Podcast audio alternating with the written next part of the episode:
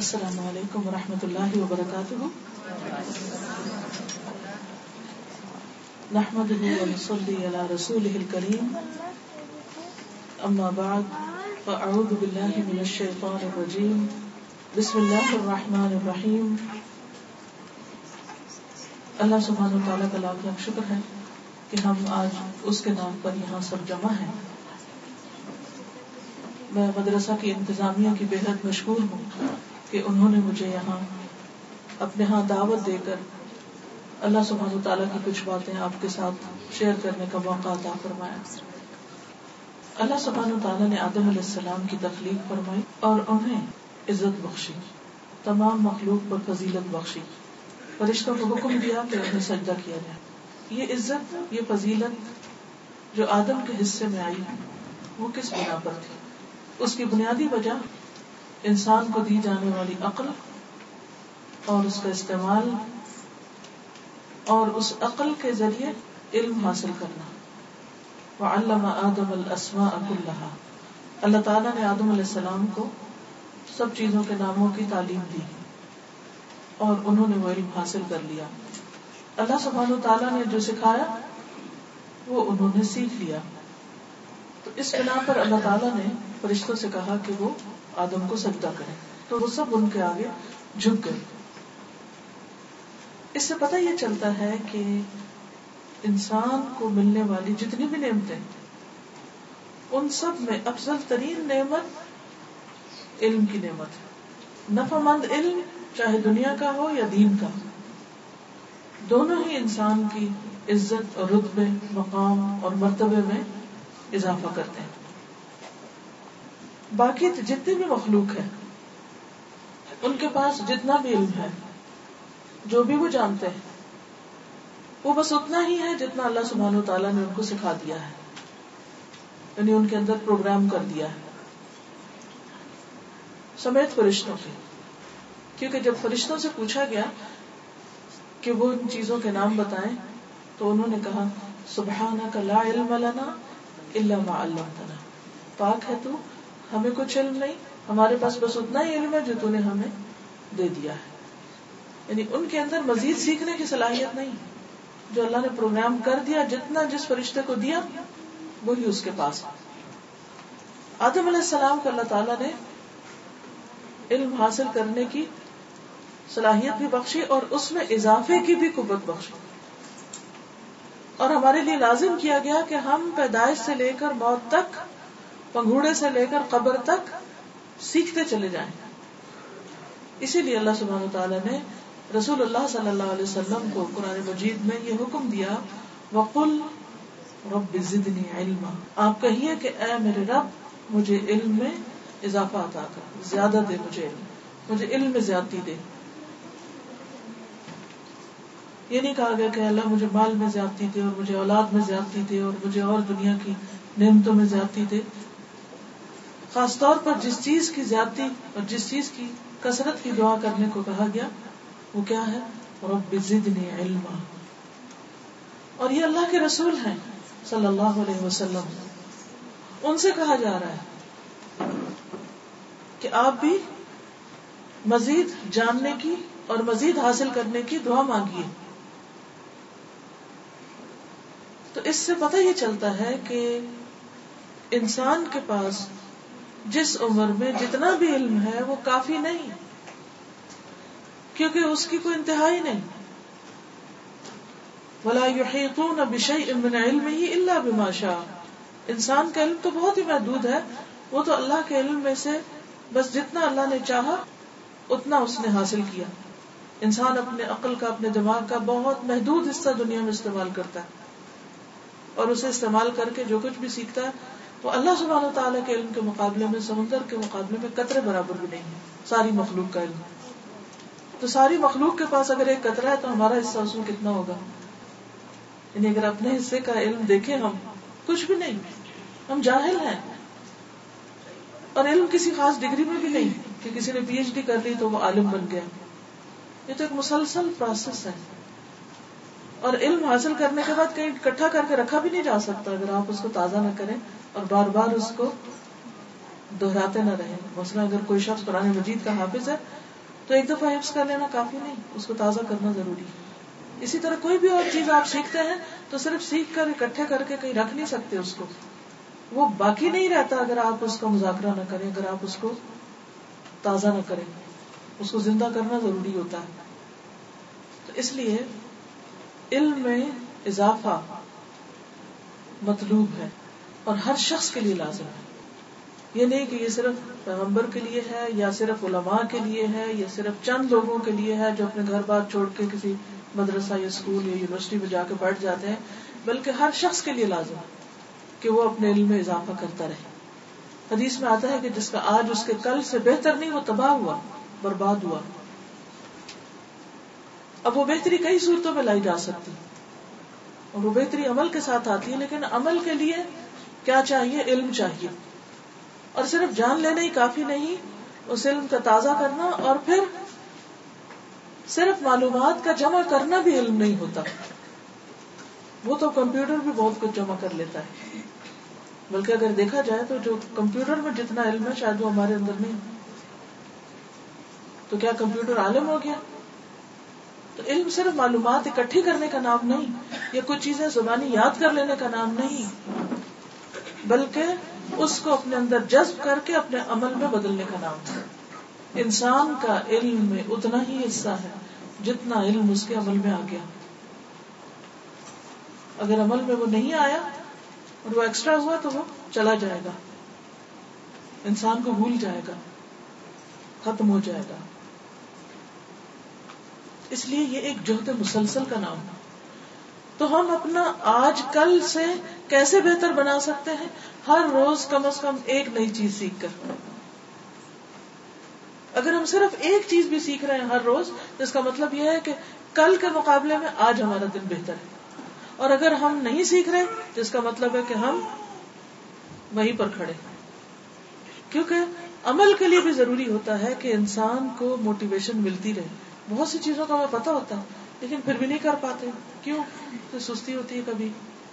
کبھی ہم پتہ نہیں اور کن چیزوں میں گم ہو جاتے ہیں، اور مصروفیات میں پڑ جاتے ہیں، اور چیزوں میں کھو جاتے ہیں۔ اس لیے سیکھتے رہنا یہ ایسے ہی ہے، جیسے یعنی ایک بلب جلانے کے لیے، لائٹ جلانے کے لیے پاور ہاؤس سے کنیکشن ضروری ہے۔ آپ کی لائٹ اس لیے جل رہی ہے کہ اس کا کنیکشن ہے اگر یہ کنیکشن ٹوٹ جائے، آپ اس کو بند کر دیں ڈسکنیکٹ کر دیں، تو روشنی نہیں رہے گی۔ تو ہمارے لیے پاور ہاؤس کی طرح کیا پرانا سنت کا علم۔ تو اس کے ساتھ ہمارا کنیکشن اور مسلسل کنیکشن کہ وہ وہاں سے ہماری سیرابی ہوتی رہے، ہمیں روشنی ملتی رہے اور یہ چراغ جلتا رہے، تبھی یہ ہو سکتا ہے۔ اور پھر جیسے میں نے پہلے ارض کیا کہ خالی معلومات کٹھی کرنے کا فائدہ نہیں، علم کا ایک نور ہوتا ہے، ہدایت کا ایک نور ہوتا ہے۔ جب تک سینے میں علم کا نور نہیں آتا، انسان عمل کے قابل نہیں ہوتا۔ انسان کی آنکھیں دیکھ نہیں پاتی، انسان کے کان حقیقت کو سن کر سمجھ نہیں پاتے۔ انہا لا تعمل ابصار ولكن تعمل قلوب التي آنکھیں اندھی نہیں ہوتی، وہ دل اندھے ہو جاتے ہیں جو سینے میں۔ تو جب دل میں ایمان ہوتا ہے، اس کی حرارت ہوتی ہے، اس کی روشنی ہوتی ہے تو جو باہر سے ملنے والا علم ہے، وہ پھر انسان کے عمل میں ڈلتا ہے۔ ورنہ آپ دیکھیں کہ اہل کتاب کے پاس بھی علم کی کمی تو نہیں تھی۔ جن کا نام ہے اہل کتاب رکھا گیا، کتاب والے۔ اگر کسی کو بھی کہا جائے فلاں کتاب والا، تو فوراً کیا خیال آئے گا؟ کتاب والا، کتاب ہے اس کے پاس۔ بہت سی چیزوں کے ساتھ والا تھا، کپڑے والا، رنگ والا فلاں والا والا والا تو یہ کتاب والے تھے یعنی کہ کتاب پر عبور تھا انہیں۔ لیکن انہوں نے کتاب کے ساتھ کیا کیا؟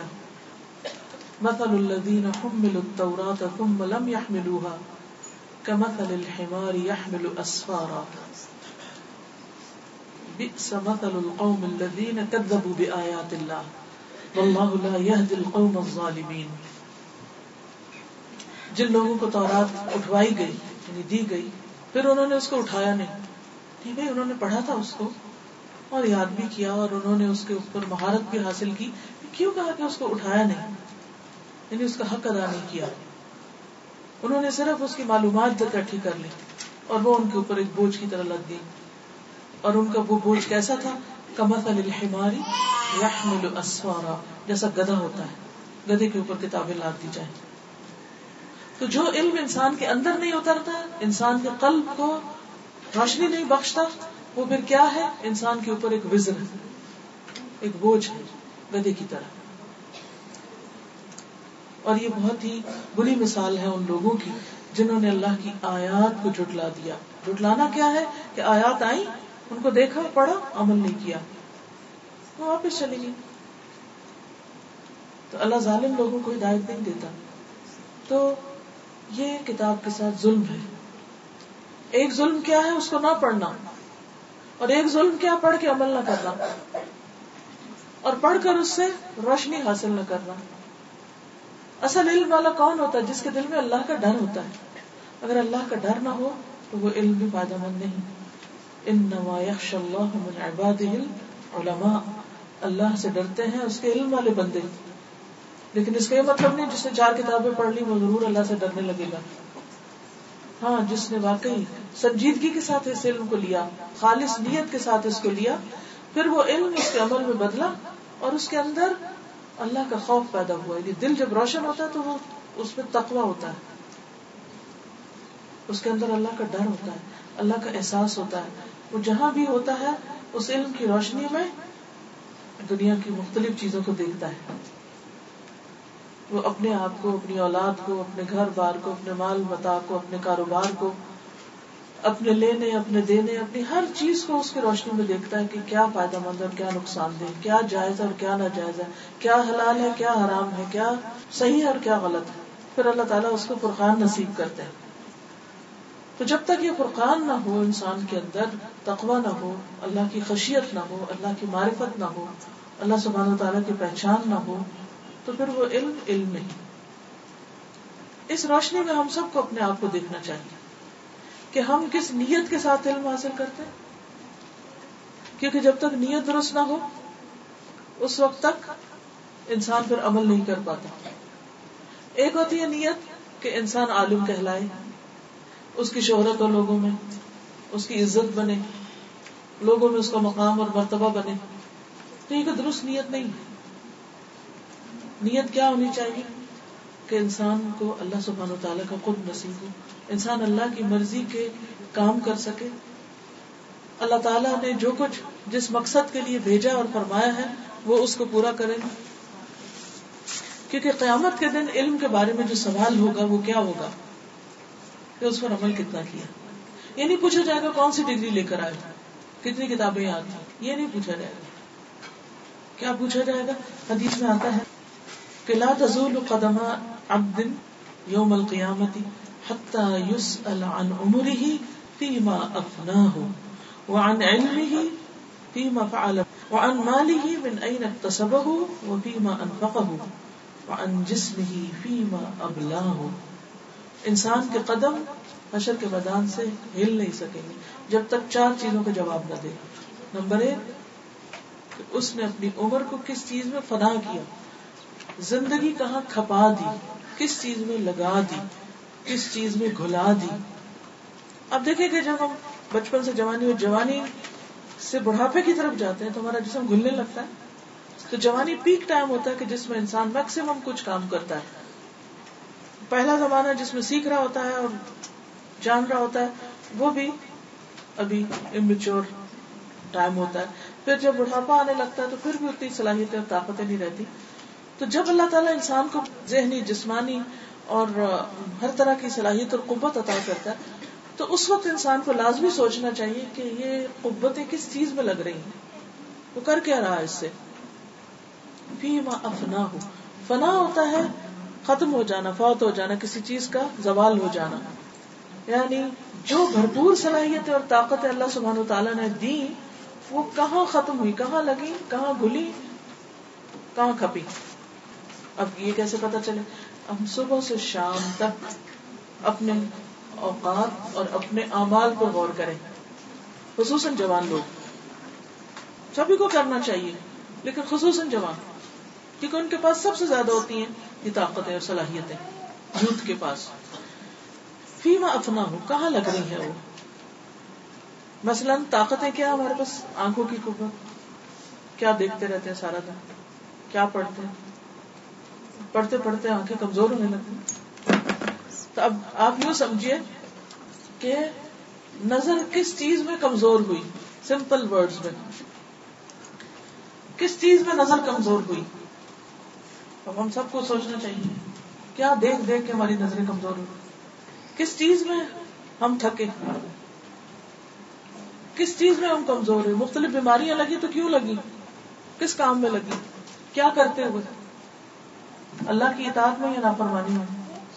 فیما افنا ہو کیا سنتے رہے؟ کیا سوچتے رہے؟ دماغ کس کام میں کھپا؟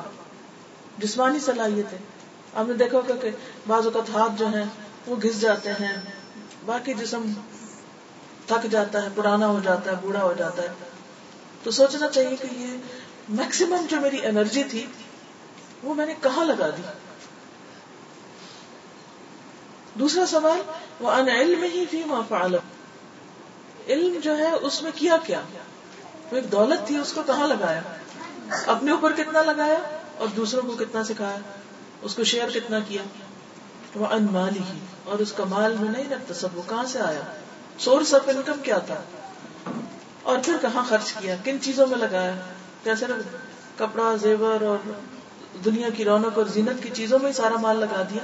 یا کسی خیر کے کام میں بھی لگایا اور پھر ان جسم ہی تیما ابلا ہو اور اس کے جسم کے بارے میں پوچھا جائے گا کہ کس چیز میں جسم کو پرانا کیا۔ تو ہم سب کو سوچنا چاہیے کہ ہم اپنے اوقات کو، اپنی عمر کو، اپنے دن رات کو، لمحے لمحے کو، گھنٹے گھنٹے کو، ایک ایک دن کو، ایک ایک ہفتے کو، ایک ایک مہینے کو، ایک ایک سال کو۔ کہاں لگا رہے ہیں؟ دن کے کتنے گھنٹے سوتے ہیں مثلاً اگر آٹھ گھنٹے سوتے ہیں، اس کا مطلب یہ ہے کہ اگر آپ کی عمر ساٹھ سال ہوئی ساٹھ سال، تو اس میں بیس سال پورے آپ نے سو گزار کام کا وقت آپ کو چالیس سال ملا۔ چالیس میں پھر آپ دیکھیے کہ باقی کاموں کا کیا ایوریج ہے۔ ہر روز کھانے میں کتنا ٹائم لگتا ہے؟ بس ایک گھنٹہ، دو گھنٹے۔ پکانے میں کتنا لگتا ہے اور کس چیز میں کتنا ٹائم ہم لگاتے ہیں؟ ان ساری چیزوں کا حساب اپنے عمر کے ہر گھنٹے کا حساب ہمیں خود رکھنا چاہیے، کیونکہ اس کے بارے میں پوچھا جائے گا۔ تو علم ایک نور ہے، ایک روشنی جو انسان کے اندر کو روشن کرتا ہے، دل کو روشن کرتا ہے۔ اور دل اگر روشن ہو، تو ہر چیز روشن ہو جاتی ہے۔ اور اگر دل میں اندھیرا ہو تو ہر چیز میں اندھیرا ہوتا ہے۔ دل میں ایمان اور یقین کا نور ہے تو ہر چیز مختلف نظر آئے گی۔ جیسے روشنی میں چیزیں مختلف نظر آتی ہیں۔ پھر دنیا کا غم، خوف، نقصان، فائدہ، ہر چیز مختلف نظر آتا ہے۔ اور اگر دل میں اندھیرا ہو تو دنیا اور طرح نظر آئے گی۔ ہم میں سے ہر شخص اس بات پر غور کرے کہ جو کچھ اللہ نے مجھے دیا ہے، وہ لگ کہاں رہا ہے؟ کیا انہیں انسٹرکشن کے مطابق جو مجھے دی گئی یا اس کے علاوہ کسی اور کام کا کیونکہ جب تک کوئی کام اللہ کے یہاں قبول نہیں، اس کو فائدہ ہی کچھ نہیں۔ مثلاً ایک شخص صبح سے رات تک تھکے ایک کام میں، لیکن اینڈ آف دا ڈے اللہ سبحانہ تعالیٰ اس کو قبول نہیں کرتا۔ کیا فائدہ اس تھکنے کا؟ ان جسم ہی فی ماں ابلا ہو، وہ تھکا رہا ہے، جسم کو تھکا رہا ہے، لیکن کس چیز میں تھکا رہا ہے؟ اگر اس پر کوئی اجر نہیں ملا تو کیا فائدہ اب مثلا اگر ہم قرآن مجید حفظ بھی کر رہے ہیں اور ہمارے نیت ہو کہ دنیا میں شہرت ہو یا کوئی کہے کہ حافظ ہے، عالم ہے، تو ہم لگے ہوئے ہیں، لگے ہوئے ہیں۔ اپنی زبان بھی، حلق بھی، کان بھی، دماغ بھی، ہر چیز استعمال کر رہے ہیں۔ لیکن چونکہ نیت اگر غلط ہے، تو اینڈ آف دا ڈے حاصل کیا ہوگا؟ اس کی تو کوئی ایکسپٹینس نہیں. بلکہ الٹا اس پر تو مقدمہ چلے گا کہ تم نے لوگوں کو دھوکا کیوں دیا؟ اور یہ دھوکا دینا تو منافقین کی صفت ہوتی. یخادعون اللہ والذین آمنوا وما یخدعون الا انفسهم. اور یہ دھوکا کیا ہے؟ کہ انسان ظاہر کچھ کرے لیکن حقیقت اس کے اندر نیت کچھ اور چھپی ہوئی پھر اسی طرح ایک دور ہوتا ہے جس میں انسان سیکھتا ہے. پھر ایک دور آتا ہے جس میں انسان سکھاتا ہے. ایک تیاری کا دور ہوتا ہے، ایک عملی دور ہوتا ہے. ایک لینے کا دور ہوتا ہے، ایک دینے کا دور ہوتا ہے۔ تو جب انسان علم دے رہا ہو، تو اس وقت بھی انسان کو ضرور سوچنا چاہیے کہ میں جو کچھ کسی کو کہنا ہے، کیا خود بھی اس پر عمل کرتا؟ کیونکہ حدیث میں آتا ہے کہ اس شخص کی مثال جو لوگوں کو بھلائی سکھاتا ہے بھلائی کا علم سکھاتا ہے، خیر سکھاتا ہے۔ اس کا اجر بھی بہت بڑا ہے، مچھلیاں تک سمندر میں اس کے لیے دعائیں کرتی ہیں۔ چوٹیاں اس کے لیے دعائیں کرتی ہیں۔ تو جو شخص لوگوں کو سکھاتا ہے، لیکن اپنے آپ کو بھول جاتا ہے یعنی خود عمل نہیں کرتا اس پر۔ تو اس صورت میں اس کا حال کیا ہے؟ اس کی مثال ایک چراغ کی طرح ہے، جو خود جلتا ہے۔ دوسروں کو روشنی دیتا ہے، مگر خود اندھیرے میں ہوتا ہے یعنی خود اس کو اسے جل رہا ہوتا ہے۔ اب آپ سب کو پتا ہے جو لوگ بھی سیکھتے اور سکھاتے ہیں، ہم میں سے یعنی اس مجلس میں بھی کچھ شاگرد ہیں، کچھ استاد ہیں، یا دونوں کام بیک وقت بھی کر رہے ہوتے ہیں۔ آپ دیکھیے کہ سکھانا خون جگر جلانا ہوتا ہے۔ آسان نہیں ہوتا۔ انسان اپنی نیند، آرام، راحت، خواہشات، بہت کچھ قربان کر کے سکھاتا ہے۔ لیکن اگر ایک نیت کی خرابی ہو اور دوسرے یہ کہ اس علم پر عمل نہ ہو، تو پھر سمجھے کہ صرف وہ مقدر میں جلنا ہی رہ گیا۔ دنیا میں بھی راحت میں حاصل کچھ نہ ہو اور اس نیت کی تجدید کی ہر روز ضرورت ہوتی انسان گھر سے قدم اٹھائے، نکالے، تو سوچے کیوں نکل رہا کہاں جا رہا کیوں جا رہا کلاس میں جائے تو سوچے کیوں گیا؟ کیوں بیٹھا کیا مطلب؟ کیا مقصد؟ کیا صرف دوسروں کو سکھانا ہے یا اس میں اپنی بھی یاد دہانی مقصود ہے؟ اور پھر اگر کوشش کے باوجود کچھ اپنی عادتوں پر قابو نہ پایا جا سکے، تو بھی اللہ سبحانہ تعالیٰ سے انسان دعا کرتا رہے۔ اور یہ دعا خاص طور پر بھی قبولیت کے اوقات میں کرنی چاہیے، لیکن اگر ہر نماز کے اندر صرف صورت فاتحہ بھی ہم غور سے پڑھ لیں، تو اس کے اندر یہ دعا موجود ہے۔ یا کا نام یا کا اهدنا الصراط المستقيم.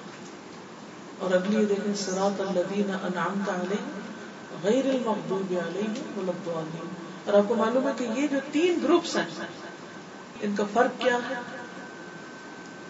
انعمت علیہم وہ ہیں جن کے پاس علم بھی ہے اور عمل بھی ہے.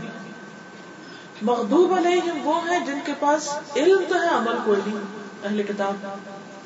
اور دالین وہ ہیں جن کے پاس نہ علم ہے، نہ عمل ہے.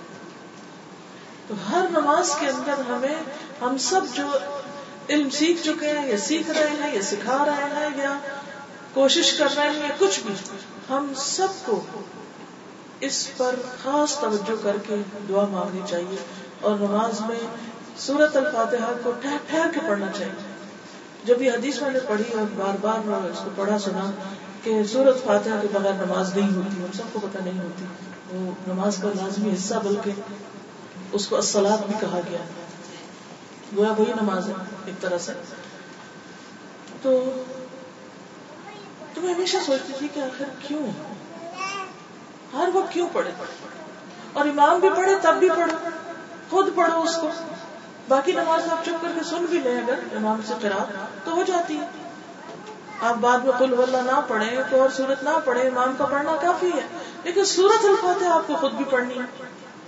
کیوں؟ کیا ہے اس میں؟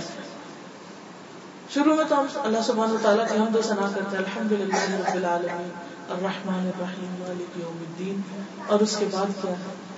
جو ہماری زندگی کا مقصد ہے کہ اللہ نے ہمیں عبادت کے لیے پیدا کیا تو ہم اس کا اقرار کرتے ہیں۔ یعنی وما خلقت الجن والانس الا ليعبدون۔ اللہ سبحانہ تعالیٰ نے اپنی عبادت کے لیے پیدا کیا ہم کو تو ہم کہتے ہیں، ایاک نعبد۔ صرف تیری توحید کا اقرار کرتے ہوئے، صرف تیری عبادت ہم کرتے ہیں۔ اور عبادت چونکہ مشکل کام ہے، تو یا کا نستعین، مدد بھی پھر سے مانگتا ہوں۔ اب عبادت کیا ہے؟ صرف نماز ہی عبادت نہیں ہے۔ علم کا سیکھنا سکھانا بھی عبادت ہے۔ تو اگر یعنی کہ کسی ایک نماز میں آپ اس کے اوپر فوکس کر لیں کہ یا اللہ جو میں سیکھ رہا ہوں، جو میں سکھا رہا ہوں، وہ میرے لیے اس کو عبادت کے درجے میں قبول کرنا اور اس پر میری مدد کرنا کہ میں اس کا حق ادا کر سکوں۔ اور اس میں مجھے صحیح رستہ دکھا۔ کہ نہ میں خود گمراہ ہوں نہ میں کسی اور کو کروں کیونکہ ہر رستے کی ایک پھسلن ہوتی ہے نا۔ تو علم کے رستے کی بھی پھسلن ہوتی ہے۔ کہ کہیں ایسا نہ ہو کہ میں ذرا سا بھی ادھر ہوا تو گیا۔ سرات مستقیم سے ایک انچ برابر بھی کوئی شخص اگر اس نے رستہ یوں دائیں یا بائیں موڑ لیا تو گیا۔ مستقیم تو کہتی اس لیے نا کہ وہ بالکل ہموار ہے۔ درست ہے۔ نہ وہ دائیں طرف ڈلکتا ہے اور نہ بائیں طرف ڈلکتا ہے۔ سیدھا اسٹریٹ لیکن اس راستے میں بھی ہر قدم پر پسلن کبھی اندر کی، کبھی باہر کی۔ دو طرح کے چیلنجز ہوتے ہیں۔ کبھی اندرونی، کبھی بیرونی۔ اندرونی کیا؟ ہمارے نفس کی سستی، ہماری خواہشات، ہماری اپنی اندر کی کمزوریاں۔ اور بیرونی کیا ہے؟ شیطان کے وسو سے لوگوں کی باتیں، لوگوں کے اعتراضات، لوگوں کا مذاق اڑانا، کسی کا ہمیں مولوی کہہ دینا، کسی کا کچھ، کسی کا کچھ۔ تو یہ ساری چیزیں انسان کے لیے رکاوٹ بن جاتی ہیں۔ کہ انسان کو اپنا آپ سب چیزوں سے زیادہ پیارا ہوتا ہے۔ لیکن جس کو اللہ سب سے زیادہ پیارا ہو جائے، پھر اس کو اپنا پرواہ نہیں رہتی کہ مجھے کوئی کیا کہتا ہے۔ کبھی اگر اللہ کے راستے میں، دین کے راستے میں، سیکھنے اور سکھانے کے راستے میں کوئی بھی مخالفت اور مشکل اور پریشانی ہو تو ایک بات سوچا کرے کہ لوگوں نے تو اپنے رب کو نہیں چھوڑا، جس نے انہیں سب کچھ دیا۔ اس کے نبی کو نہیں چھوڑا، جس نے اتنی تکلیف اٹھا کے ہم تک دین پہنچایا۔ دنیا کے کسی نے ایک بندے کو نہیں چھوڑا۔ شیطان نے ہر ایک کے خلاف کچھ نہ کچھ بس بسے لوگوں کے دلوں میں ڈالے اور ان کو بدنام کرنے کی کوشش۔ کتنے انبیاء قتل کر دیے گئے۔ کتنوں کو جسمانی تکلیفوں اور اذیتوں کا سامنا کرنا پڑا۔ لوگوں کی باتیں سننی پڑی۔ لیکن کیا انہوں نے اپنا رستہ چھوڑ دیا؟ نہیں چھوڑا۔ تو اللہ تو ہمیں بھی استقامت دے اس طرح مستقیم پر اور ہمیں نمبر ون کیٹیگری میں شامل کر دے کہ تو ہمیں علم بھی دے اور عمل بھی دے۔ یہ دونوں ساتھ ساتھ چلے۔ ہم ایسے لوگوں میں نہ ہوں جن پر تیرا غضب ٹوٹا کہ جن کو علم آ گیا اور اس کے بعد انہوں نے عمل نہیں کیا۔ اور نہ ان لوگوں میں شامل کر کے لوگوں کی باتیں سن کے ہم علم ہی چھوڑ کے بیٹھ جائیں، کیونکہ علم کے بغیر تو انسان جو اگر پتہ ہی نہیں کہ گھر کیسے پہنچنا آپ کو ایڈریس ہی نہیں آتا تو آپ منزل تک کیسے پہنچیں گے؟ اب گھر کیا ہے؟ گھر ہمارا وہ نہیں جو یہاں دنیا میں میں تو اس کو کبھی گھر سمجھتی نہیں۔ گھر وہ ہے، کہاں ہے گھر؟ جس کو گھر سمجھنا چاہیے، جو ہماری خوابوں میں بسنا چاہیے، وہ جنت ہے۔ اللہ کی اللہ کا حال اللہ تعالیٰ نے اس کی پہچان کرا دی، وہ ہے گھر تمہارا وہاں نظریں ٹکی بھی ہونی چاہیے، کچھ بھی تیار کریں گے وہ ہے گھر۔ خاص طور پر جو لوگ ملک سے باہر رہتے ہیں، ان سب کی ایک خاص مینٹالٹی ہوتی ہے۔ رہتے یہاں گھر پیچھے بناتے ہیں۔ مثلا پاکستان میں یا انڈیا میں، جہاں سے بھی آئے، وہاں بناتے ہیں گھر۔ کوئی چیز خریدیں گے، پیچھے کے لیے۔ پھر ہر سال سفر کریں گے، سامان اٹھا اٹھا کے لے جائیں گے۔ اس پہ گرد پڑتی رہے گی، کیا کچھ ہوتا رہے گا۔ تیس تیس سال بھی رہیں گے تو کہیں گے کہ گھر وہاں گھر یہاں نہیں سمجھتے۔ کبھی بھی ذہن میں یہ نہیں آتا کہ گھر یہاں گھر وہاں گھر پیچھے۔ تو میں سوچتی ہوں، کیوں پیچھے کی سوچتے آگے کی سوچے نا۔ نہ یہاں ہے، نہ پیچھے، گھر آگے۔ اب وہ جنت ہے۔ تو اس لیے بہت ضروری ہے کہ ہم وہ کام کریں، کہ جو ہمیں جنت تک پہنچائے۔ لیکن جنت کیا ہے؟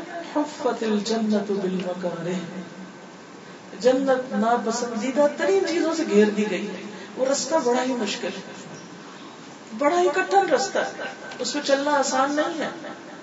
اور مکار یعنی کہ جو نفس کے خلاف جاتی ہیں چیزیں، انسان کی مرضی نہیں ہوتی پھر اپنے اوپر کنٹرول کر کے، جبر کر کے، پش کر کے اپنے آپ کو نہیں، اللہ کی رضا کا رستہ ہی اسی، اس لیے اسی پہ چلنا چاہے کو پسند کرے یا نہ کرے۔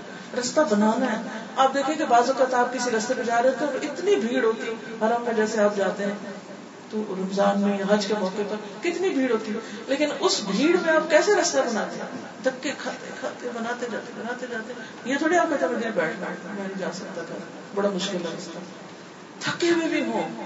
پاؤں میں چھالے بھی پڑتے پھر بھی رینگ کے بھی جانا پڑے تو جاتے ہیں۔ تو جنت بھی مہنگا ترین سودا ہے۔ اسے حدیث پر بات کا اختتام کروں گی نبی صلی اللہ علیہ وسلم نے فرمایا من خاف ادلج ومن ادلج بلغ المنزل. الا ان سلعة الله غالية. الا ان سلعة الله الجنة. رسول اللہ صلی اللہ علیہ وسلم نے فرمایا، جو ڈرا، وہ پہلی رات چلا۔ یعنی وہ جلدی چل پڑتا ہے۔ تاخیر سے نہیں سفر شروع کرتا۔ پہلی رات کیا ہے؟ یعنی زندگی کی آغاز میں بچپن سے ہی سیکھنا شروع کر دیتا جوانی میں بھی سیکھتا ہے۔ کوئی نہیں کہتا اچھا سارے دنیا کے کام ختم ہو جائیں گے تو پھر میں آخری حصے میں بڑھاپے میں سیکھنا شروع کروں گا۔ نہیں، پھر تو ہر صلاحیت جواب دی جاتی۔ ہے تو جو ڈرا کہ کہیں اب میرا گھر چھٹ نہ جائے مجھ سے، وہ پہلی رات چلا، وہ منزل پہ پہنچ گیا۔ جتنا ارلی شروع کر سکے اور جتنا جلدی سفر کو شروع کر سکے، اتنا ہی بہتر ہے۔ جان لو کہ اللہ تعالیٰ کا سودا بہت مہنگا ہے۔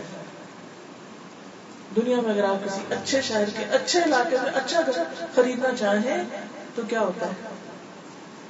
بہت سارے پیسے چاہیے، بہت مہنگا تو جنت تو دنیا کے مقابلے میں بہت ہی عالیشان ہے۔ جنت میں کوڑا رکھنے کی جگہ بھی پوری دنیا سے زیادہ بہتر ہے۔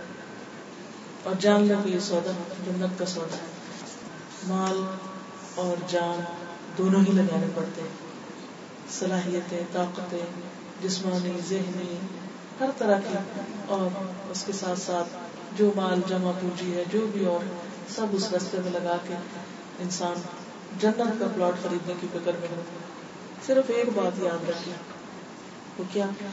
کہ میں نے اپنا ہر روز کل سے بہتر بنانا اور اس کے لیے ہر روز ایک نئی بات سیکھنا۔ کتنی بھی مجبوری ہو نا، کوئی ایک کتاب جو تو پڑھ رہے ہیں، پڑھ رہے ہیں، جو گھر میں ہے، جیسے بھی۔ یعنی ایک کتاب کو ایسی رکھ چھوڑا کرے کہ جہاں پر جیسے آپ نے کچن میں برتن رکھے ہوئے نا، اور جو بھی آپ گھر میں باہر کام کرتے ہیں اس میں سے ایک چیز سمجھ کے پڑھ کے اس پر عمل کی کوشش کرے اور اس کے لیے دعا کرے نماز کے اندر ساری نماز میں کوشش کرے خوشبو ہو، نہیں اہدن الصراط المستقیم صراط الذین انعمت علیہم اللہ علم پر عمل کرنے والوں میں شامل کر۔ ان پر نہیں جس سے تو ناراض ہو، تیرا غضب۔ اور اللہ کا غضب کسی پہ ٹوٹ پڑے تو وہ کہاں کا رہا؟ کہیں کا بھی نہیں رہا۔ کہیں کا بھی نہیں، نہ دنیا کا، نہ آخرت کا۔ اور جو بھٹک گئے، علم علم کا تانتا چھوڑ دیا۔ اور پھر عمل بھی کوئی نہ کیا۔